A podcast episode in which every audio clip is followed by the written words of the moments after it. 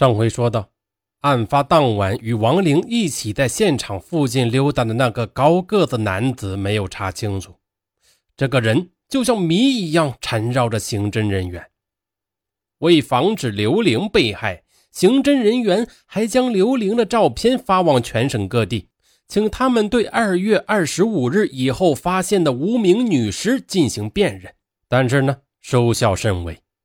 刑侦人员重新回到现场，对王玲遗留的物品进行查看。突然，一张被扔在垃圾桶里的寄往四川省绵阳市的包裹邮寄单引起了大家的注意。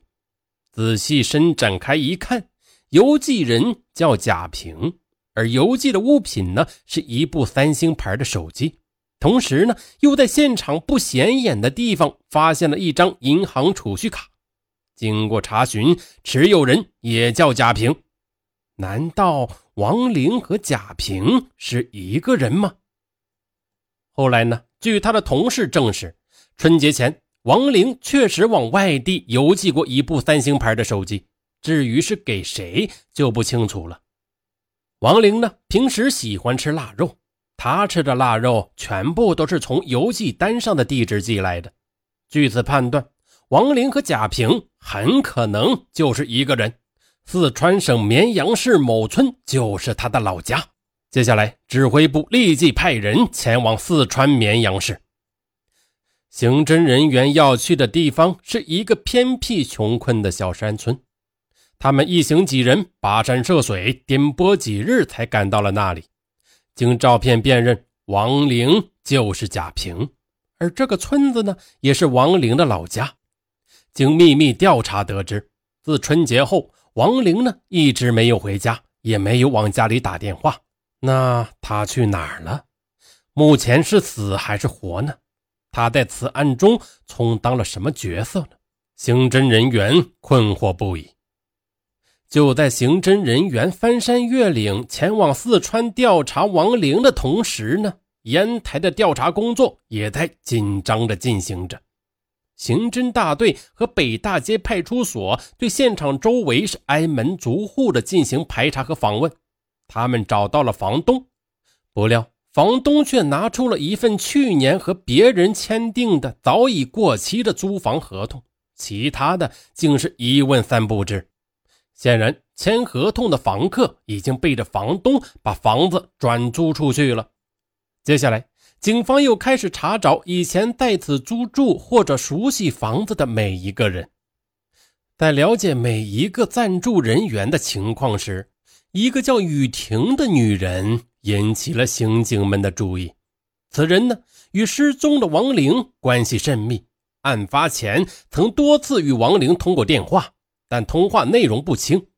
此外呢，这个叫雨婷的小姐春节前还与其对象在案发现场住过一段时间，她有房门的钥匙。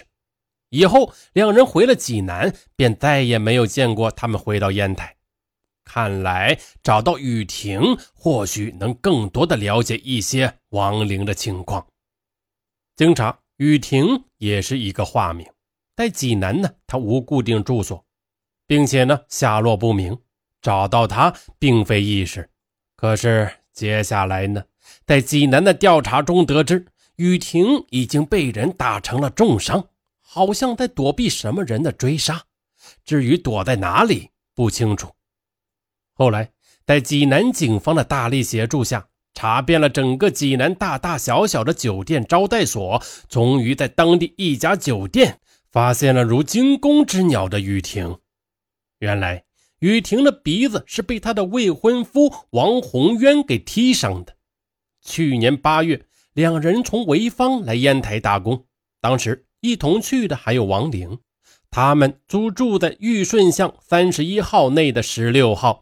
雨婷呢和王玲同时在某夜总会干街舞小姐，由于和一些男宾接触频繁，王洪渊心里很不舒服。在劝说无效之后，王洪渊便一个人回到了济南。春节前，他来烟台把雨婷接回了济南。二月五日，在济南无所事事，百感无聊的雨婷对王洪渊说，他想回烟台挣钱。本来呢，王红渊对雨婷干小姐就憋了一肚子气呀，这番话就如同点燃了一包炸药，他飞起一脚将雨婷的鼻子给踢成了重伤。为了防止他报案，王红渊便将雨婷远近了起来，并且威胁说，如果敢逃跑就杀他全家。二月二十四日，雨婷趁着王红渊外出租影碟之机跳窗而逃，他躲在济南一家小旅馆里养伤。当刑侦人员问他是否认识两名被害人和失踪的王玲时，雨婷说认识，并不经意地提供了一个重要的情况，那就是二月二十五日早晨八点钟左右，雨婷接到女被害人从玉顺巷三十一号打来的电话，对方问雨婷现在在哪里呢，能不能马上来到烟台，有急事相商。当时雨婷就把王红渊打她的事情告诉了对方，没想到对方什么话也没有说就挂掉了电话。雨婷的话引起了刑侦人员强烈的关注，因为干歌舞这一行的小姐基本上都是晚上工作白天睡觉，早晨八点正是他们睡觉的时候，此时打电话本就有点反常了。再就是呢，雨婷告诉女被害人她被王红渊给踢伤了，对方竟然一点反应也没有，甚至连一句安慰和同情的话也没有。对好朋友来说，这不符合常理呀、啊。难道王红渊当时就在女被害人的身边，所以导致他连连反常，不敢说本应说的话？而且王红渊身上有玉顺巷三十一号那十六号房的钥匙。指挥部当即命令对王红渊实施二十四小时监控，并在适时时机秘密抓捕。然而呢，王红渊却早已经销声匿迹。